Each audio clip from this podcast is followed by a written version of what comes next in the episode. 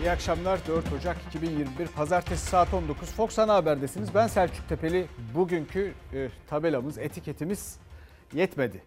E, neye yetmedi? Önlemlerden çıktık biliyorsunuz 4 günlük vaka ve vefat sayılarında düşüş var. Fakat yetti mi? Yetmedi çünkü test sayılarında da önemli düşüş var. Emekli ve memur zamları da belli oldu. Yetti mi? O da yetmedi elbette. Bizimle görüşlerinizi paylaşın vakit bulursak biz de paylaşalım. Şimdi hemen bu koronavirüsüyle mücadeledeki tabloya bir bakalım. Çok az kaldı. Her ne kadar test sayısında da azalma var ama vakalarda gerçekten belirgin bir düşme oldu. Bunun nedeni hani bu kısıtlamalar mı? Yoksa yılbaşı tatili nedeniyle insanların acaba şehirleri terk etmişler miydi?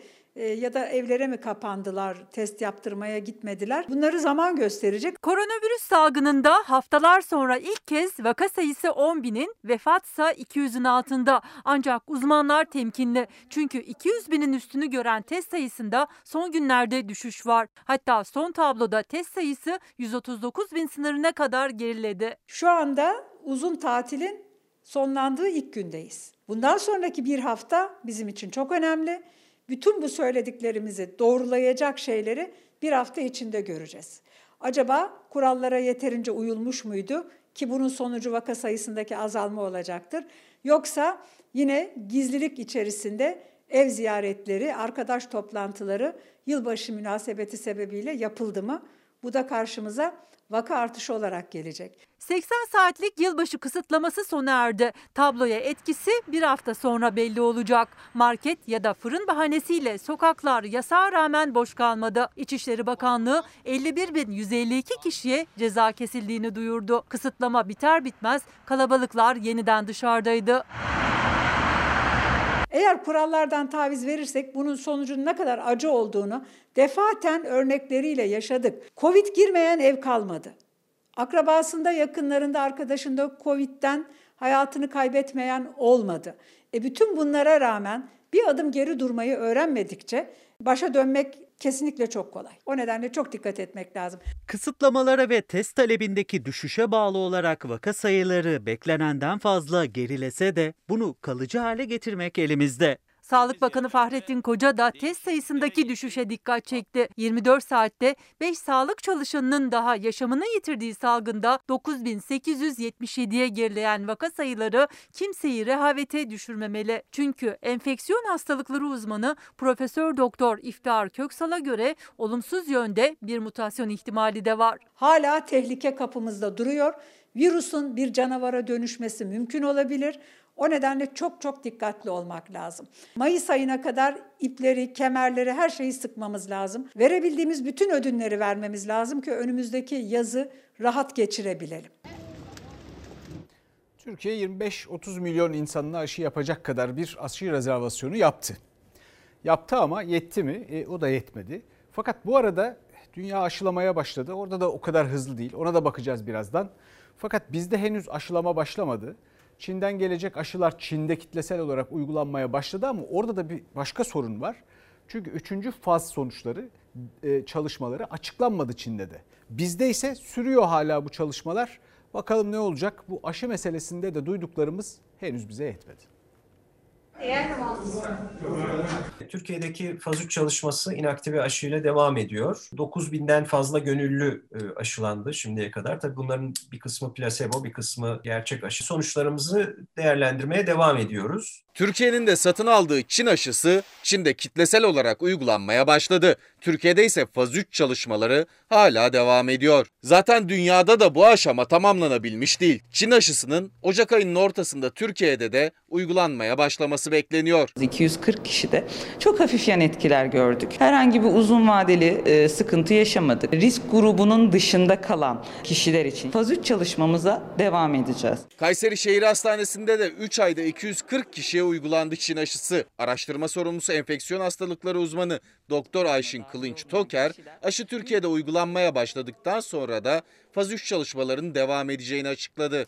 Hacettepe Üniversitesi aşı koordinatörü Profesör Doktor Murat Akova da bilimsel veriler için henüz erken olduğunu ancak bekleyecek vakit olmadığını söyledi. Şimdiye kadar 9 bin civarında kişi Çin aşısının faz 3 çalışmalarında gönüllü oldu. Ara sonuçta %91,25 etkinlik raporlandı. 10 bin civarında herhalde çalışmayı kapatmış olacağız diye düşünüyorum. Faz 3 çalışmasının bitmesi için gönüllülerin o faz 3 dönemi boyunca izlenmesi lazım. Bizim çalışmamızda ise bir yıl ama pandeminin ortasında bu kadar bekleme şansımız yok.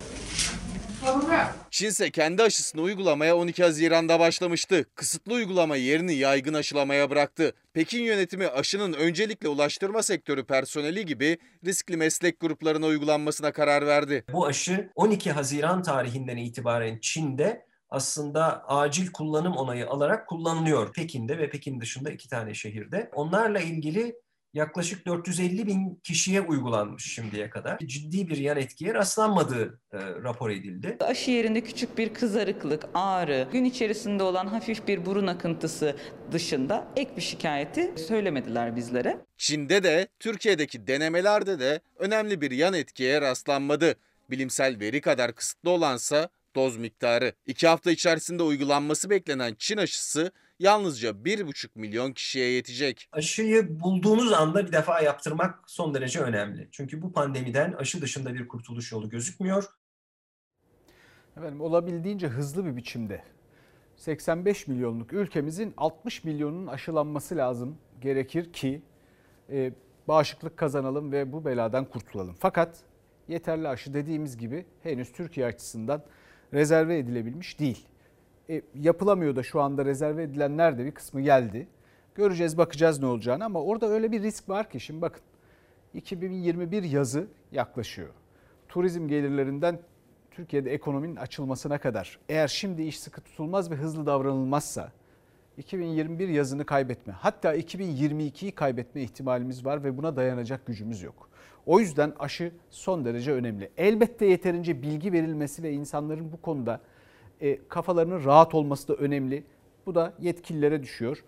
E, bu arada yani bu aşı ile ilgili olarak başkaları bizden hızlı davranır ve sonra bize kapıları kapatırlarsa bakın orada da yine sıkıntılı günler yaşarız. O yüzden şimdiden erken erken biz de bu uyarıları yapalım ama zaten yetkililerin bunları şimdiden düşünüyor olması lazım. Aksi takdirde günün birinde o günler geldiğinde sorarlar insana birileri de çıkıp sormasın yani ya ne yaptınız siz vitrin mahkene miydiniz diye sormasınlar. E, dünyada işler nasıl gidiyor? Aşılama başladı ama 12 milyon 300 bin kişi şu anda dünyada aşılanabilmiş durumda. Batıda da çok hızlı ilerlemiyor. Lojistik meseleler var. Yani ulaştırılması aşının. E, insanların yeterince bilgilendirilmesi meselesi var. Aynı zamanda stratejiler önemli orada. Yani nasıl bir planlama yapılıyor ona göre bazı ülkeler daha hızlı bazı ülkeler daha yavaş. E, bir de aşının üretimiyle ilgili bir takvim problemi var. Yani aşı istendiği kadar, rezerve edildiği kadar hızlı da üretilemiyor bazı ülkelerde. O yüzden de şu ana kadar sadece yüzde nüfusunun yüzde birini aşılayabilmiş sadece İsrail var. Başka kimse yok. Bu çok düşük bir rakam. Dünyanın da bu beladan bu şekilde kurtulması mümkün değil. Yani gördüğünüz gibi dünyada da işler pek hızlı ilerlemiyor. İngiltere'de salgına karşı ikinci aşı devreye girdi. Onay alan Oxford AstraZeneca aşısı ilk kez 82 yaşındaki bir böbrek hastasına yapıldı. Hi. Dünyada etkisini artıran Covid-19 salgınına karşı ülkeler vatandaşlarını hızla aşılamaya çalışıyor. İsrail bu yarışta ilk sırada. 9 milyon 300 bin nüfuslu ülkede şu ana kadar 1 milyon 200 binden fazla kişiye ilk doz Covid aşısı yapıldı. İki hafta içinde nüfusun %12'si aşıya ulaştı. 8 Aralık'ta aşı kampanyasına başlayan İngiltere'de önemli bir yol aldı. Şu ana kadar 1 milyondan fazla kişiye Pfizer-BioNTech aşısı yapıldı. Ülkede Oxford Üniversitesi'nin AstraZeneca ile geliştirdiği aşı da kullanılmaya başladı. İlk aşıyı olan 82 yaşındaki Brian Pinker sevincini gizleyemedi. Well, the vaccine means everything to me. I mean, it, to my mind, it's it's the only way of getting back to a bit of normal life. Avrupa Birliği'nde geçen hafta başlayan aşılama henüz istenilen hızda değil. Fransa'da bir hafta içinde sadece 450 kişi aşılanabildi. Almanya'da ise bu rakam henüz 230 bin. Huzur ve bakım evlerinde kalanlar sağlık ekipleri tarafından aşılanıyor. Aşı öncesi yapılan doktor kontrolü de ekipleri yavaşlatıyor. Amerika Birleşik Devletleri'nde Trump yönetimi 2020 sonuna kadar 20 milyon kişinin aşılanmasını hedefliyordu. Ancak bu hedef 4 milyon 230 binde kaldı. Şu ana kadar dünya genelinde 12 milyon 300 binden fazla doz aşı yapıldı. Arkadaşlarım İsrail konusunda bir anlaşmazlık olduğunu, anlaşılmadığını söylediler. İsrail yüzde birinden fazlasını aşılayabilen nadir ülkelerden bir tanesi. Demek istediğim şey oydu efendim. Şimdi e, bakalım enflasyon e, verileriyle karşılaştıracağımız bir kendi araştırmamız var. Bizim haber merkezimiz bir araştırma yaptı. Geçen yıl aynı tarihle bugün e, bu yıl aynı tarihte 5 e, tane ürünü beyaz peynir, un, pirinç, ayçiçek yağı ve yumurtanın fiyatlarını temel gıdalar aynı markette karşılaştırdılar. Şimdi bakalım Ocak 2021 ile Ocak 2020 arasında ne fark var? Toplamları 111 lira geçen yıl. Şimdi 205 lira 7 kuruş. Bu %85 demek. Şimdi bir de TÜİK rakamları var. Biliyorsunuz çalışanların zamları ona göre yapılıyor. Fakat gören göz TÜİK istemiyor. Bana kalırsa Sayın Hakime bundan başka sorum yoktur. Daha fazla. Bir gelip baksınlar. Yağlar kaç para olmuş, kaç para olmuş. Daha da artıyor. Altı nüfusum böyle alıyorum. Artık gücüm yetmiyor. Ne yapacağımızı bilmiyoruz. Kısıyorum çünkü biz yemiyoruz ki çocuklar yesin diye. Ama çocuğum bazen çeşit peynir istiyor. Eskiden bir iki çeşit alıyorduk. Diyorum kalmamış markette kalmamış alamıyoruz. Temel ihtiyacından kısıyor. En ucuzunu arıyor tüketici. Çünkü aldığı ürünü bir sonraki alışverişinde aynı fiyata bulamıyor. Salgının gölgesindeki 2020 yılında TÜİK'e göre enflasyon %14,6, tüketiciye göre ise çok daha fazla. Marketlerde sadece 5 temel gıda ürününde bile enflasyon %85. Ayçiçek yağları e, zamlandı. İşte yumurta bir fiyat geçişi oldu.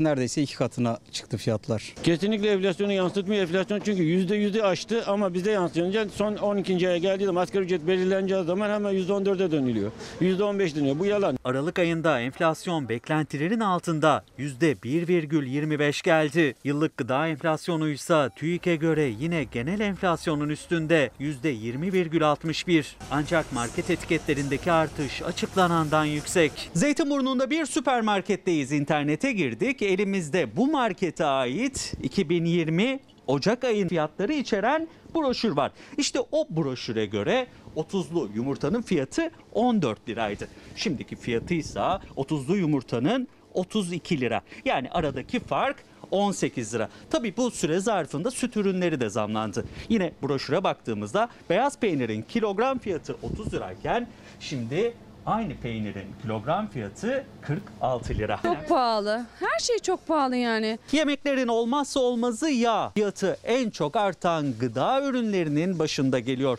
Bu markette 4,5 litre ayçiçek yağının fiyatı Ocak ayında 34 liraydı.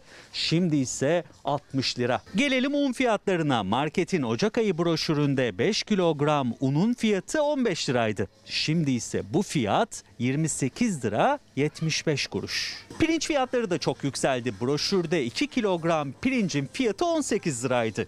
Broşürdeki aynı gramaj, aynı marka pirince baktığımızda fiyatın 38 lira 95 kuruş olduğunu görüyoruz. Yani zam oranı %100'den de fazla.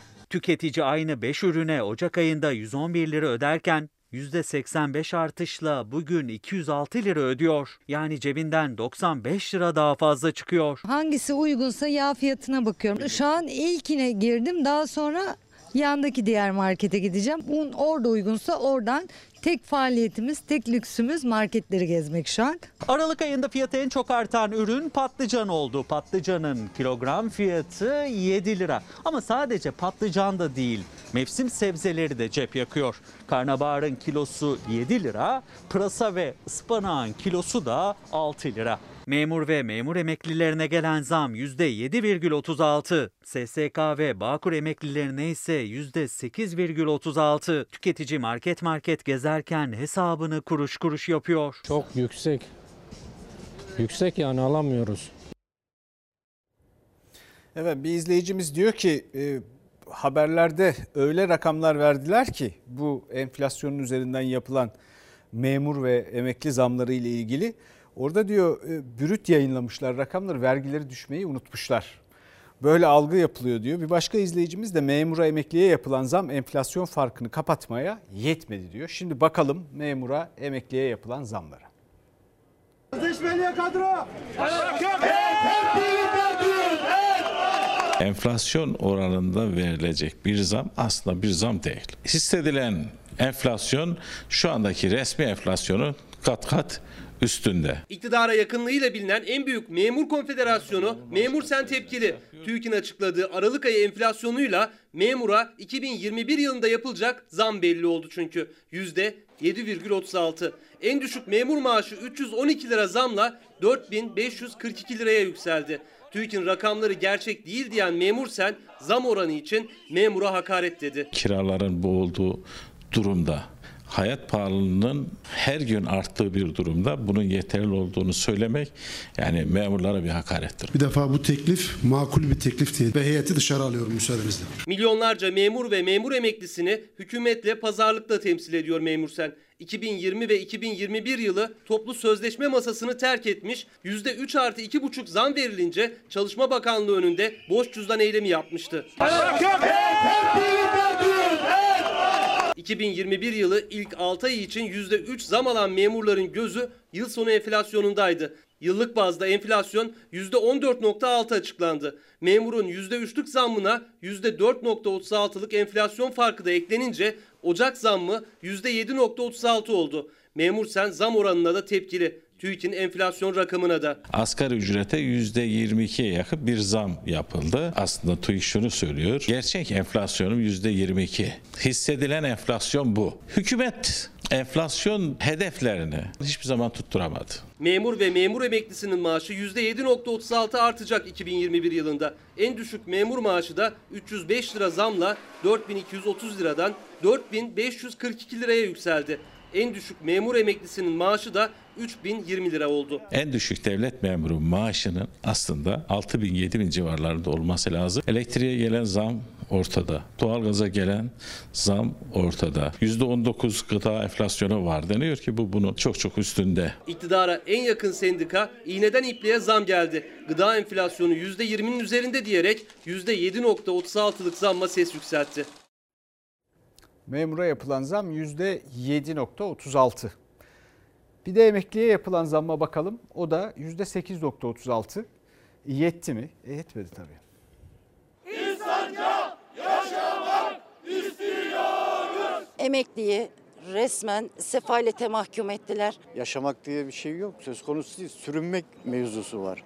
Elektrik, doğalgaza yapılan yıllık zam oranına göre hesapladığımız zaman bizimle e, dalga geçmek gibi bir şey oldu. Aylardır bu anı bekliyordu emekliler. Maaşlarına gelecek zamla biraz olsun nefes alabilmeyi hayal ettiler. Ancak SGK ve Bağkur emeklilerinin yeni yıl zammı %8,36 ile sınırlı kaldı. Emekliler geçinemiyoruz demek için sokaktaydı. Sefalete teslim. Yani zam yok bana. Ama e, elektriğe zam var. Gıdaya zam var. İğneden ipliğe zam var kısacası. Bir tek bana yok. Emekli maaşının bir kere e, en az asgari ücret tutarında olması gerekir. Milyonlarca emekli en azından en düşük emekli maaşı asgari ücret kadar olsun istiyordu. Olmadı. Asgari ücret %21,5 zamlandı. Emekli maaşları ise %8,36. Oysa emeklinin cebine en çok yoran gıda enflasyonu bile %20,61. Sadece gıdada bile %20 açık verdi emekli. Elektrik, su, doğalgaz, kiraya gelen zam hesapta bile yok. Bu kez maaşını yeni gelen zamla hesapladı ancak ne açık kapandı ne de aylık giderlere yetti. Ne kadar kira ödüyorsun? 1700. Faturalar 600 civarında. Yani benim aylık elimde kalan en fazla 300-400 arası kalıyor. Pazara. Evet. Ayda belki bir kere iki kere en fazla pazara gidip o da meyve alırken sayıyla alıyoruz. Sebze alırken yarım kilonun daha altında almaya çalışıyoruz. Ne kadar kalıyor gıdaya? 400 lira aylık e, harcamam kalıyor. Başka eve para geliyor mu? Yok. Kaç kişiyi doyuruyor bu 400 lira ayda? 4 kişi idare etmeye çalışıyoruz. Nasıl idare ediyorsun? Sefalet içerisinde, yoksulluk içerisinde yaşamaya çalışıyoruz. Diske bağlı emekli sen İstanbul'un iki yakasında da eylemdeydi. Sefalet içindeyiz dediler. %8,36'lık zamla 1500 lira olan emekli maaşı 1625 liraya çıkıyor. Maaşı 1500 liraya tamamlananlarsa tüm hayat pahalılığına karşın her yıl 1500 lira almaya devam ediyor. Çoğu emekli çarşıdan pazardan dolu poşetlerle değil alamadıklarının üzüntüsüyle dönüyor. Diyelim ki işte meyve olarak muz e, canımız istiyor. Almak istiyoruz. E, bakıyoruz 10-15 lira muz, 10 liradan aşağı muz yok. Yani ayda bir kere bile et alamıyoruz. Ben 68 yaşındayım. Yapamadığım o kadar çok şey var ki bazen oturup düşündüğümde hep pişmanlık. Ya bir canımız var başımıza bel olmuş. Bu tabloda bir tutarsızlık yok aslında. Siyaset tarzıyla bu tablo arasında bir tutarsızlık yok. Anlatmaya çalıştığım şey o. Çünkü Cumhurbaşkanlığı Yatırım Ofisi Avrupalı yatırımcıyı Türkiye'ye çekmek için şöyle bir tanıtım yapıyor. Nitelikli ve uygun maliyetli iş gücü fırsatı. Ülke yabancı yatırımcı için hukukun üstünlüğüyle, teknolojik altyapısının cazibesiyle bir çekim merkezi olamıyor. Cumhurbaşkanlığının yatırım ofisi uluslararası yatırımcıya suna suna uygun maliyetli iş gücümüz var buyurun diyor. Cumhurbaşkanlığı Yatırım Ofisi yabancı yatırımcıya böyle çağrı yaptı. Türkiye'ye yatırıma davet ederken Türkiye'de iş gücünün nitelikli ve uygun maliyetli olmasını başlığına taşıdı. 18 yıllık bir iktidar yatırımcıları Türkiye'de ücretler düşük gelin burada yatırım yapın diye çağırması bu millete yapılan en büyük haksızlıktır. Avrupa'da asgari ücretle çalışanların oranı oldukça düşük. Fransa'da %13, İngiltere'de %5, Almanya'da çalışanların sadece %3'ü asgari ücretli. Belçika'da %1'i. Türkiye'de ise asgari ücretle çalışanların oranı %43. Asgari ücret ortalama ücret olmuş. Asgari ücretli sayısı yüksek, ücret de Avrupa ortalamasının altında. Almanya'da asgari ücret 1580, Yunanistan'da 760, Letonya'da 430 euro. Son zamla birlikte Türkiye'de asgari ücret ise 315 euro civarında. Çalışıyor göründüğü halde iş başında olmayanlarla beraber işsizlerimizin sayısı 12 milyonu aşıyor. Düşük asgari ücret, işsiz sayısındaki artış ve böyle bir tabloda Cumhurbaşkanlığı Yatırım Ofisi Avrupalı yatırımcıya çağrı yaparken 32 milyonluk ve uygun maliyetli iş gücünü fırsat olarak sundu. Madem ücretimiz düşük niye o zaman asgari ücreti yüksek artırmadınız? 1,5 milyar avroluk Volkswagen yatırımı ülkeden kaçıyor. Bunu gören Sanayi Bakanı da kaybeden Volkswagen olur diye sarayı teselli ediyor. Cumhurbaşkanlığının yatırım ofisi uygun maliyetli iş gücümüz var buyurun diyor. Bu ülkenin çalışanları sefalet ücretine mahkum edilemez. Aç kal diyorlar işte. Aç kal. Cumhurbaşkanlığının uygun maliyetli iş gücü fırsatıyla yatırımcıya çağrısına da tepkili muhalefet, memura %7,36, emekliye %8,46'lık zammada. Köprülere %26'ya yakın zam geliyor. Sarayın bütçesine ise %28 zam yapılıyor. Böyle bir şey olur mu? Yani bu büyük Türkiye, büyük Türk milleti için yani bu şanlı hikayenin sahibi olan millet için gerçekten bence utandıran bir bakış açısı, bir strateji. Çünkü bir defa bu ucuz iş gücü pazarlamak, ucuz siyaset yapmak. Ucuz iş gücü pazarlamak bir siyasi performans gerektirmiyor ki. Yani 20 yıl gibi bir iktidar süresine ihtiyaç yok. Bunu herkes yapabilir. Pek çok ülke, çok fakir pek çok ülke yapmaya devam ediyor bunu. Bu benim yoğurdum ekşi demek. Yani gel sen ondan çökelek mi yaparsın, ekşimik mi yaparsın ne istersen yap. Kendin de yapmıyorsun bu arada. Ve bu bir ülkenin ki itibardan çok bahsediliyor biliyorsunuz itibardan tasarruf olmaz diye bir ifade var Ankara'da şu ara. Bu bir ülkenin itibarını zedeleyebilecek en büyük stratejik politik yanlış. Bunu bu kararı verip bu stratejiyi izleyenlerin de kendi siyasi algılarını dışarıda ucuzlattıklarını, o kaynak bekledikleri ülkelerden saygı göremeyeceklerini bilmeleri lazım. Peki biliyorlar mı? Hayır, bilmiyorlar. Bilmiyorlar. Biz başka tartışmalar içindeyiz şimdi. Cumhurbaşkanı Erdoğan biliyorsunuz e, Cumhuriyet Halk Partisi Genel Başkanı Kemal Kılıçdaroğlu'nun yanında CHP'de e, siyaset yapan bir hanımefendiye e, onu kastederek vitrin mankeni demişti. Meral Akşener'den İyi Parti Genel Başkanı'ndan bir eleştiri ve tepki geldi. Cumhurbaşkanının arayıp helallik istemesi lazım dedi. 21 yaşında bir genç kızın Cumhuriyet Halk Partisi'nde parti meclisi üyesi olmasını, başörtülü olması nedeniyle vitrin süsüne benzetti. Özür demiyorum. Cuma namazı sonrası olduğu için gönlünü alıp helallik istemesi lazım. Oy almak için bazı yerlerde başörtülü birkaç kişi de yanlarında adeta böyle vitrin mankeni gibi getirip koymak kimseyi artık aldatmıyor. Geçti o işler. Barbarlık yapmayın. Hiçbir kadın vitrin süsü değildir. Samimi bir özür dilemesini, helallik istemesini bekliyoruz. Yeni haftada başörtüsü polemiğiyle başladı. Cumhurbaşkanının CHP'de siyaset yapan başörtülü kadınlar için sarf ettiği vitrin mankeni sözleriyle. Bay Kemal yanına iki tane başörtülü alıp bununla milleti aldatma sürecini de bir kenarda bıraksın. Milleti aldatamazsınız. Madem Erdoğan vitrin mankeni konusunu açtı, kendi vitrinine bir bakalım. Vitrinlerinin tam ortasında Vakıfbank Yönetim Kurulu'na atadıkları sahte diplomalı pehlivan var. Bir diğer köşesinde havuz müteahhitleri oturuyor. Yanına iki tane değil 20 tane başörtülü koysan artık senin kim olduğunu ne olduğunu gayet iyi biliyorlar. 67 yaşında bir adam, Cumhurbaşkanı, neredeyse torunu yaşındaki bir kız çocuğuna hedef alırsanız o yaşınıza, o başınıza bakmadan onu vitrin süsü olmakla suçlarsanız insani bir tepkiyi Meral Akşener verir. Bir başörtülü kız çocuğuna böyle bir şey yapılamaz. İyi Parti lideri İsmail Küçükkaya ile Fox Çalar Saat programında konuştu. Cumhurbaşkanı Erdoğan'a CHP'li başörtülü parti meclisi üyesi Sevgi Kılıç'ı arayıp helallik istemesi çağrısı yaptı. Hedefinde İçişleri Bakanı Süleyman Soylu da vardı.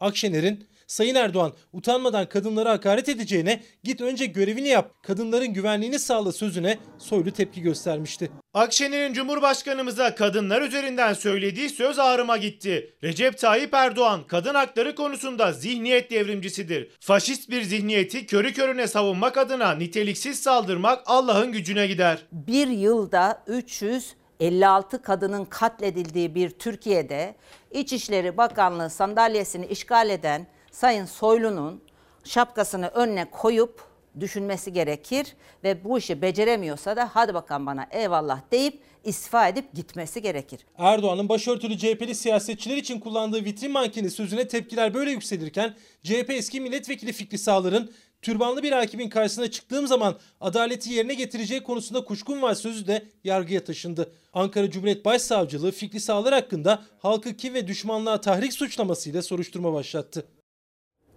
Şimdi geçelim başka bir habere. Boğaziçi Üniversitesi'nde biliyorsunuz üniversiteye AK Parti'de siyaset yapmış bir isim rektör olarak atandı.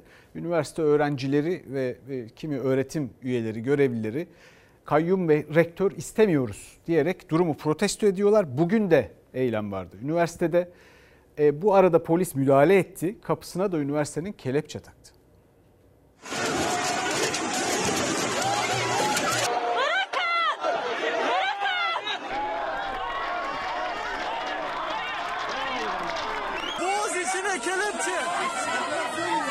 Üniversitelerine Cumhurbaşkanı kararıyla rektör atamasını protesto eden öğrenciler gözaltına alınırken Boğaziçi Üniversitesi kapısına polis öğrenciler açmasın diye kelepçe takarken siyasette AK Partili rektör atamasını tartışıyordu. Ben istersem olur.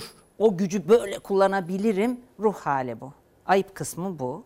Şımarıklık ise şahsımın ülkesi, şahsımın üniversitesi böyle bir şey olmaz. Bir insanın siyasi kimliği olması suç değildir ki. Rektör, dekan, bölüm başkanı gibi akademik yöneticiler atamayla değil seçimle belirlenmelidir. AK Parti Sarıyer İlçe Teşkilatı kurucusu, AK Parti'den milletvekili aday adayı olan Profesör Doktor Melih Bulu, Cumhurbaşkanı kararıyla Boğaziçi Üniversitesi rektörlüğüne atanmasına yönelik tepkilere karşı aynı gemideyiz açıklaması yapmıştı. Ancak yeni günde de öğrencilerin, mezunların, öğretim görevlilerinin üniversite kapısı önünde protestosu vardı. Üniversitemizde yaşanan bu antidemokratik olayı kesinlikle kabul etmiyoruz. Geri adım atılmasını bekliyoruz. Okulumuzun özgür ve e, bağımsız olmasını istiyoruz. Siyasete alet edilmemesini istiyoruz. Boğaziçi öğrencileri ve öğretim üyeleri yeni rektör atamasını protesto etmek için üniversiteler önünde bir araya geldi. Boğaziçi'liler atanmış rektör istemiyoruz diyerek ses yükseltiyor. Boğaziçi'nin kırmızı çizgisinin aşılmasıdır kesinlikle. Kabul etmiyoruz ve vazgeçmiyoruz dedik. Öğrencilere, akademisyenlere Boğaziçi Üniversitesi'nin kapısı kapalıydı. Zorlayarak açtılar. Rektörlük binasına yürüdüler. Simgesel olarak rektörlük kapısına mühürlenmiştir yazısı astılar. Ama kayyum eylemi bitmedi. Gerilim tırmandı. Bazı öğrenciler gözaltına alındı. Gözaltına alınanlar serbest bırakıldı. Polis gözaltına alınan öğrencilerin serbest bırakıldığı anonsunu yaptı. O sırada üniversitenin kapısı tekrar zorlanarak açılmasın diye kelepçeler kullanıldı. Polis üniversitenin giriş kapısına kelepçe taktı. Boğaziçi'ne kelepçe! Üniversitelere kelepçe! Açın, açın. 1980 askeri vesayet rejiminden sonra ilk kez Boğaziçi Üniversitesi'ne dışarıdan bir rektör atandı. Biz bu rejime boşuna tek adam vesayet rejimi demiyoruz. Hocamızın siyasi kimliğine vurgu yapanlar aslında kendi siyasi fanatizmlerini örtbas etmeye çalışıyorlar. Milletvekili seçtirmemişsiniz. Boğaziçi Üniversitesi'ne rektör tayin ediyorsunuz. Ayıptır ya bu. Gerçekten ayıptır. Boğaziçi Üniversitesi öğrencileri, öğretim üyeleri, mezunları tepkili. Muhalefette, iktidarsa rektör atamasını savunuyor. Şimdi ucuz iş gücü pazarlanan böylece ulusal olarak itibarımızı tartışmaya bence açan bir çeşit ekonomik vitrin mankeni performansının ardından ülkede bir de başka bir mesele var. Vitrin mankeni gibi rektörler. Şimdi bunu niye söylüyorum? Bakın bu beyefendiyle ilgili olarak yani bu üniversiteye rektör olarak atanan beyefendiyle ilgili olarak tartışmalar sürüyor. Olabilir. Konuyu oradan alalım. Şimdi bu istisna üzerinden herkes bir şeyler söyleyecek. Fakat Türkiye'nin rektörlerinin 200'den fazla üniversitesi var. Türkiye'nin rektörlerinin performansına bakalım. Çünkü uzun zamandan beri bu şekilde atanıyorlar biliyorsunuz. Profesör Engin Karadağ Akdeniz Üniversitesi'nden geçen yıl bir araştırmasını açıkladı. 68 rektör, belki o daha da artmıştır şimdi. Uluslararası sıfır, sıfır. Yazıyla da sıfır. Siz bir yere yazarsınız. Makale yayınlamış. 71 rektördense Türkiye'deki üniversitelerde sıfır alıntı yapılmış. Sıfır. Şimdi bu ülkede atanamayan milyonlarca insanın mesajları geliyor sürekli. Üniversitelerden mezun olmuşlar atanamıyorlar. İşte buyurun nasıl planlama? Nasıl üniversite performansı? İş bulamıyorlar özel sektörde de. İşte size netice, işte size ortalama. Yani bu şu anda Boğaziçi Üniversitesi'nde yaşanan tartışmayla sınırlı bir şey değil.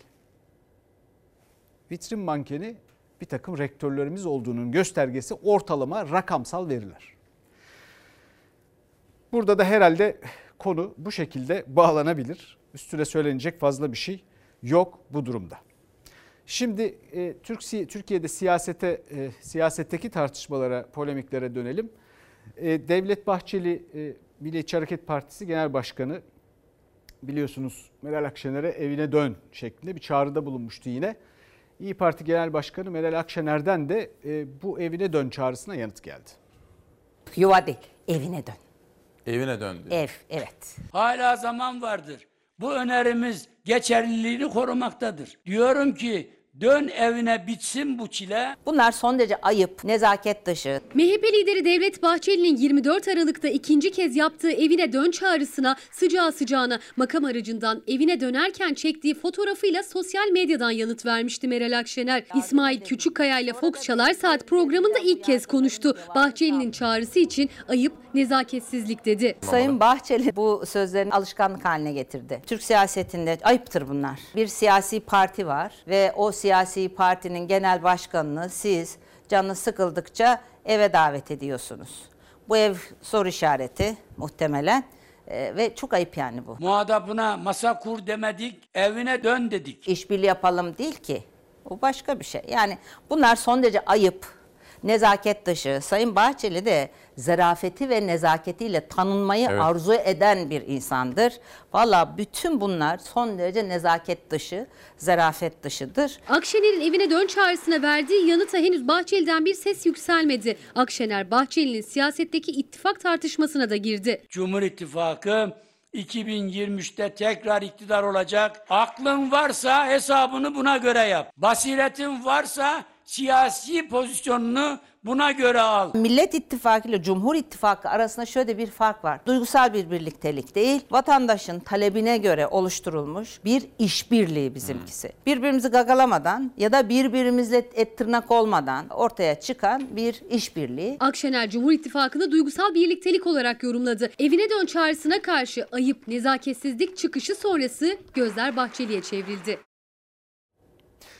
E, SMA'lı yavrularımızın haberlerini sürekli burada her gün sizinle paylaşmak için uğraşıyoruz.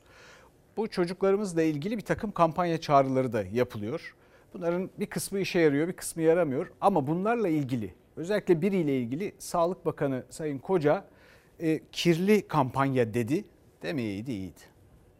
Tek bir SMA hastası çocuk olmaması için bu mücadeleyi nasıl vereceksiniz? Sonuçta sosyal medyada insanlar kampanya yapıyor. SMA'lı evlatlarımız üzerinden yürütülen kirli kampanyaya iyi niyetli hiç kimsenin alet olmaması gerekir. İlaç şirketlerinin amacına hizmet eden bir organizasyonla karşı karşıyayız. Sağlık Bakanlığı acılı ailelerin sesini kesmeye çalışacağına, yavrusunu yaşatmaya çalışan insanların çığlığına kulak verirse o zaman görevini yapmış olur. Yıllardır seslerini duyurmaya çalışıyor SMA'sız çocukların aileleri yurt dışına uygulanan gen tedavisi için. Bir çocuğa uygulanacak tedavi maliyeti 2 milyon 400 bin dolar. Ben bir evladımı kaybettim SMA hastalığına.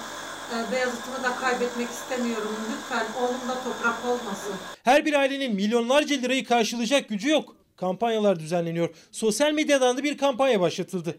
Milli Piyango'dan Varlık Fonu'na devredilen 75 milyon lira SMA'sız çocukların tedavisi için kullanılsın diye. O bir cümlelik çağrı sanatçıların, siyasetçilerin, belediye başkanlarının desteğiyle büyüyünce Sağlık Bakanı Fahrettin Koca açıklama yaptı.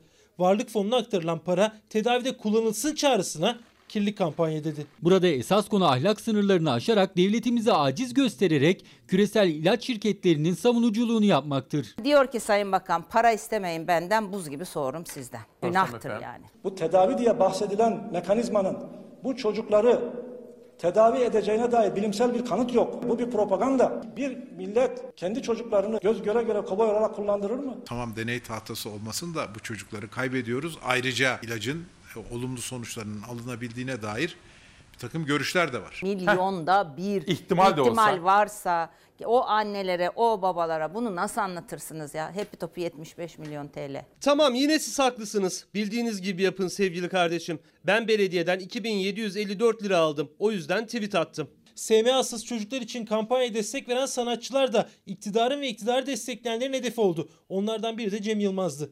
Kampanyaya destek için İstanbul Büyükşehir Belediyesi'nden 2754 lira aldığı dahi iddia edildi. Cem Yılmaz belediyemizden 2754 lira da almamıştır. Çünkü bizde asgari ücret 3100 liradır. Büyük oyunu bozduk sanırım. Aileler perişan. Evlatlarının hayatlarını kurtarmak için seslerini Türkiye'ye duyurmaya çalışıyorlar. Bilimsel kurullar onaylarsa bu tedavi ya da başka tedavi Türkiye Cumhuriyeti Devleti o tedavinin de bu çocuklara ulaşmasını sağlayacaktır. Bir yanda SMA'sız çocuklar için yapılan çağrı, diğer yanda kirli kampanya organizasyon çıkışı. Tartışma sürüyor ama SMA'sız çocuklar tedavi bekliyor. Şimdi bu çocuklar, bu yavrularımız hayatını kaybediyor. Bununla ilgili herkes bir şey yapmak istiyor fakat ailelerinin çektiği acıyı ve onların telaşını herhalde hiç kimsenin anlaması imkan dahilinde değil. Bu insanlar bir şeyler yapmak istiyor. Yeni bir şey de denemek istiyor. Elbette çaresiz olduklarından. O yüzden evet belki ilaç şirketleri Sayın Çelik'in dediği gibi belki belki ama bu ailelerin bir başka yolu yoksa ümit ettikleri, ümit besledikleri bir şeylerle ilgili olarak en azından kirli dememek lazım herhalde değil mi? Belki onlarla beraber araştırmaya devam etmek, belki onların yanında olmak lazım ama böyle dememek lazım. Şimdi aileler de bakana bu minvalde elbette tepki gösterdi.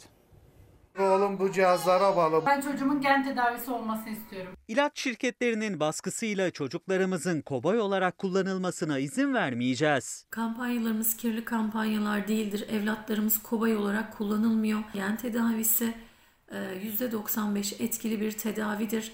FDA onayı olan, Avrupa EMA onayı olan bir tedavidir. Gen tedavisi ilacı ruhsatlı yurt dışında kullanılıyor, SMA hastası bebeklerin ailelerine umut oluyor.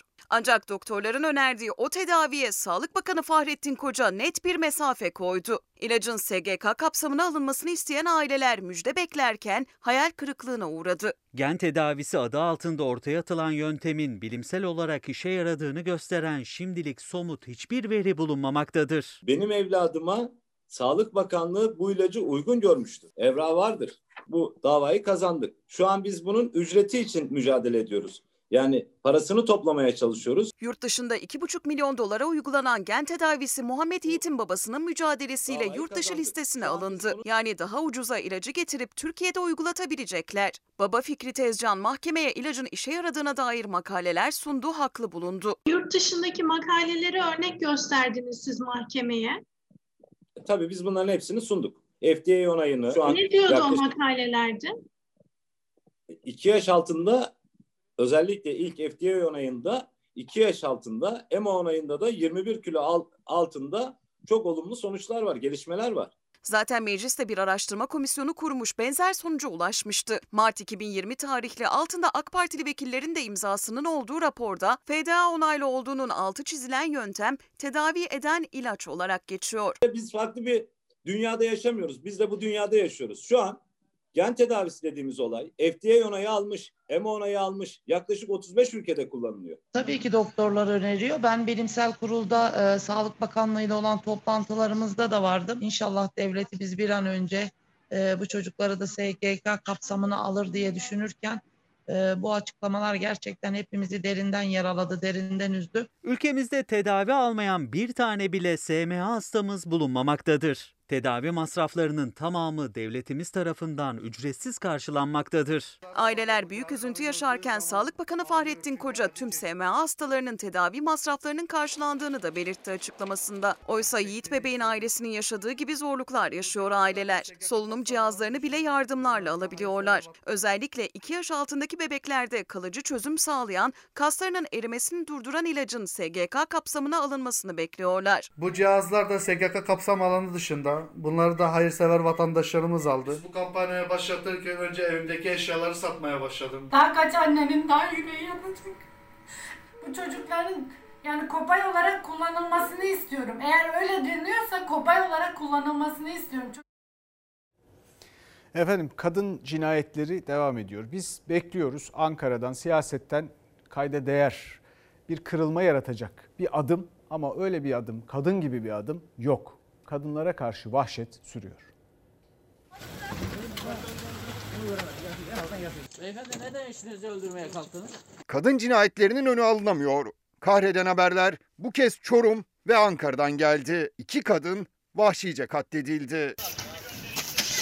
Çorum'da yaşayan Polat Atal, dini nikahlı eşi Aslan Dal'la tartışmaya başladı. İkili arasında yaşanan tartışma korkunç sonla bitti. 31 yaşındaki Polat Atal, 3 çocuğunun annesi 13 yıllık eşini boğdu. Ardından polisi aradı.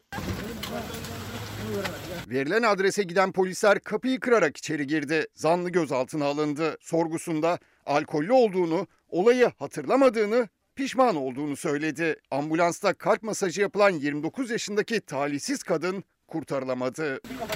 Hadi geçin.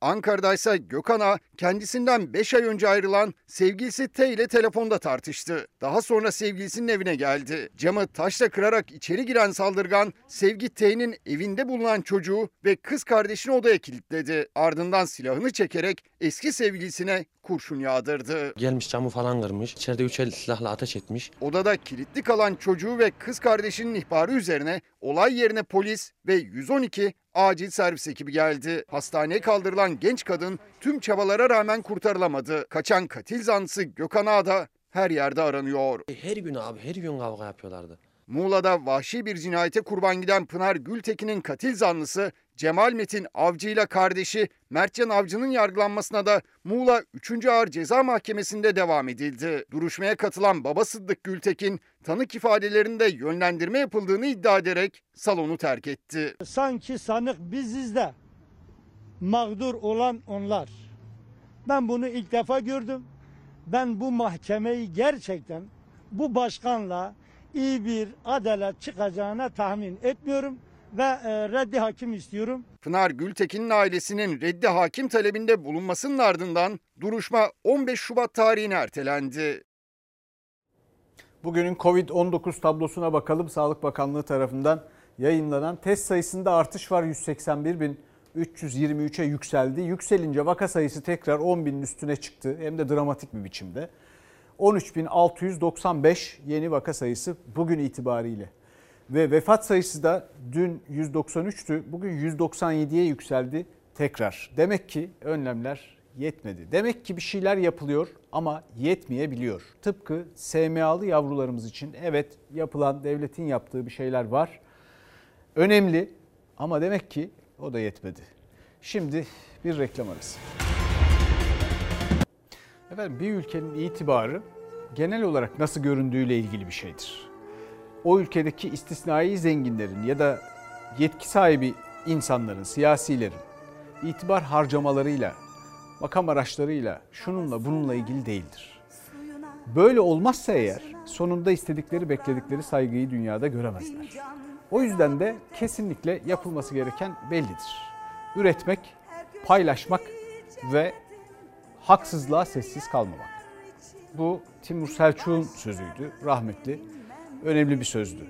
Şimdi tarımla ilgili biliyorsunuz öneriler sıralıyoruz. Onlardan bir tanesini daha söyleyelim. Yedincisi verilerin güncellenmesi ve bilhassa büyük şehirlerin etrafındaki tarım arazilerinin değerlendirilmesi lazım. Bu nakliyeden ve fireden tasarruf etmek için önemlidir. Oralara boş binalar yapılacağına tarıma kazandırılmalıdır. Bizden bu akşamlık bu kadar. Bizden sonra yasak elma var. Yarın görüşmek üzere.